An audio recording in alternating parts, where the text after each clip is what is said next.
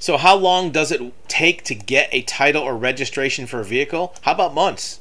Well, that's a little bit of a teaser. It doesn't always take months, but here's an article from North Carolina where their own Department of Motor Vehicles is saying, they're acknowledging that customers are experiencing extreme wait times with a backlog from the pandemic and a lot of the positions in that company vacant. Look, hiring problems doesn't just exist in the public, in the private sector with companies not able to hire workers. The government faces the same problem.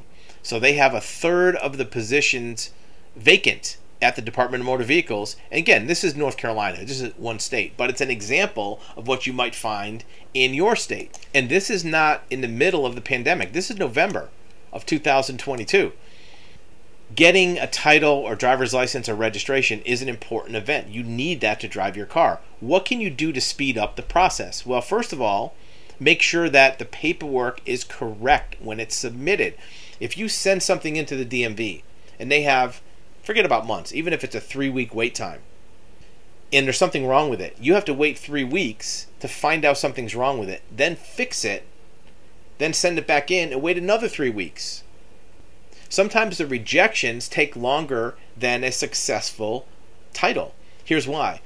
If you send in a package and it's correct, it goes through the proper channels of issuing a title. If it's incorrect, the first clerk, the first department that gets it, that's supposed to issue a title, they see it's incorrect, they don't just send it back. They pass it along to basically their boss, their managers, to make sure that it's really incorrect.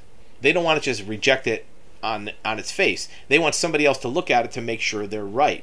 So sometimes you might have to wait longer to find out something is wrong than you would have if it was right in the first place. As an example, we find out in the state of Vermont that if you send in paperwork that's right, you might get it back in 10 to 14 business days. If you send in paperwork that's wrong, you might have to wait 3 weeks to find out that it's wrong. See where I'm going with this? So make sure your paperwork is correct. What's another strategy? Well, sometimes if you go in person to the DMV office closest to you, you might think that's going to be faster. Maybe not.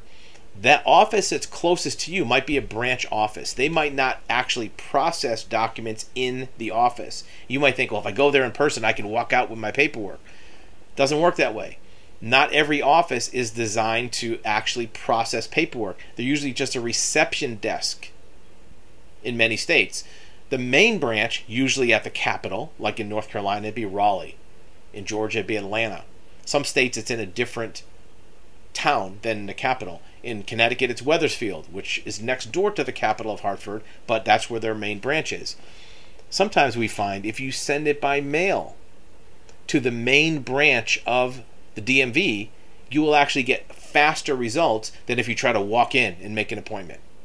So use that as a strategy. Plus, if there is something wrong with it, that's where they determine it. You'll get it sent back right away. If they find a problem at a branch, they might have to send it to the main office, have them review it, and then send it back to you. If you mail it directly to the main office, you might find out instantly if you have to get more paperwork. So be prepared for delays.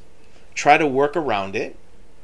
Remember, a title is a legal government document issued only by a government agency. You can't buy one from a company. You can't download one from the internet. It has to come from that agency, and it's considered a legal document. So make sure your paperwork is correct, get it sent in right, and get your title as fast as possible.